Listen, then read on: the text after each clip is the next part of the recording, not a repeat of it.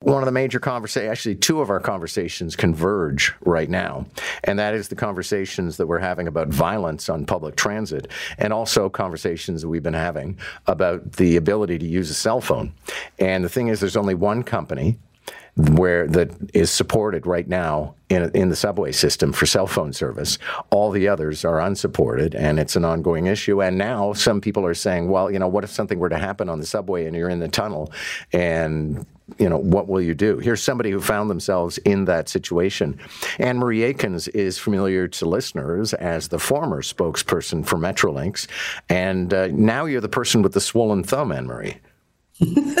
Hi, John. I don't know if everyone follows my dramas on Twitter, but I did uh, slice open my uh, thumb with a, a, bread knife recently, and so it's uh, it's uh, it was glued uh, by the doctors, and uh, it's healing. Yeah. Well, I was telling you we were going back and forth, and Dr. Mitch tells me that in Montreal, at the very least, one of the most common injuries is to the palm of the hand because people cut bagels aimed with the knife aimed toward their palm.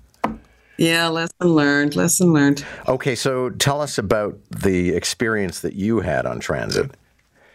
Well, I've you know always been since I moved to Toronto 30 years ago. Uh, you know, been a regular TTC rider, and uh, I really do love and depend on the system because I refuse to drive in the city. Um, and on Saturday, I was um, I was returning from uh, socializing with friends and uh, got on the uh, subway at Bloor Station. And I, I will note that um, um, Bloor Station is, you know, there have been some incidents there where, um, you know, it's just the, the, design of the station, especially if you're going east west, is uh, makes it so it's important that you pay really close attention. So I was, and I, I, I noted to myself is everyone is plastered up against the walls which is good, keeps them safer. But uh, there was no wall space left. And so I kind of got on, you know, that was making me nervous. I had to walk in front of people.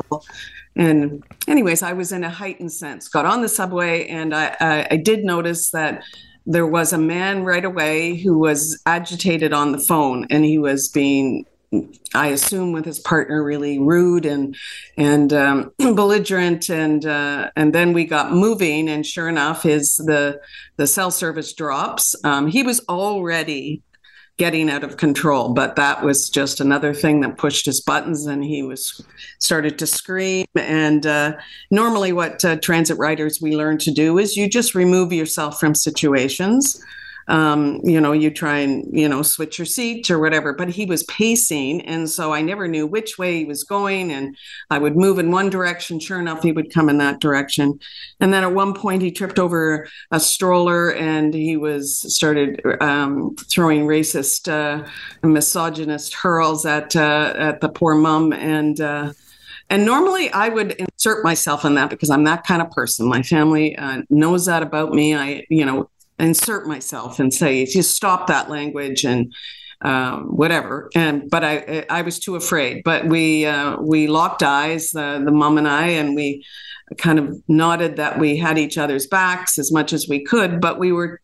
It was getting to a situation where I just didn't know what this man is going to do. He's getting, uh, you know, really super out of control. And uh, and i was really felt paralyzed at, at what to do. And I, I, hated that feeling. I absolutely hated it. Well and you say you hesitated to press the yellow strip because you thought super what if we just stop in the tunnel and then i can't even get out yeah, I just didn't think that would be an immediate. I was looking for something immediately that would uh, calm me and others. People were clearly um, agitated by it. The, the other riders, and and then sure enough, um, a, a, one person, uh, a man, started to confront the the man, and that agitated him more and uh, he tried to you know to take control of the situation himself. And uh, you know I, I, get why he was doing that. But then they ended up in an argument. And i thought i just if i don't get off of this train soon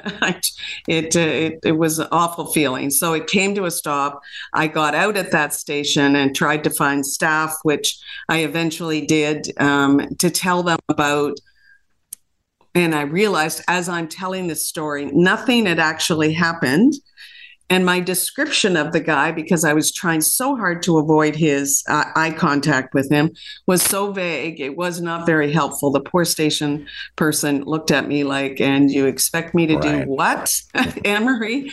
Um, so it just made me think as I took the long walk home because I was I was just in an agitated state myself. I sure. felt better if I just got out of the got out off the system, and I really hate that. I really, okay, so, really hate so you've been calling out the big telecoms for withholding cell phone service or failing to make a deal with the provider who does provide service.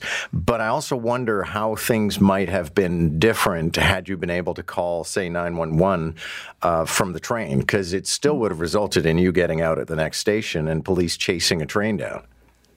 Yeah, I think this is. I think this is a thing with safety. As as um, some of safety about safety is is perception, and I know in my again my logical brain knows that um, you know I'm one of millions of riders that ride the system safely every day, and uh, you know I never enough things don't happen, but it's a really heightened uh, awareness and attention right now. There have been some serious tragic high pro- profile incidents that made riders like me who have remained faithful to the system uh, wary of, of riding it.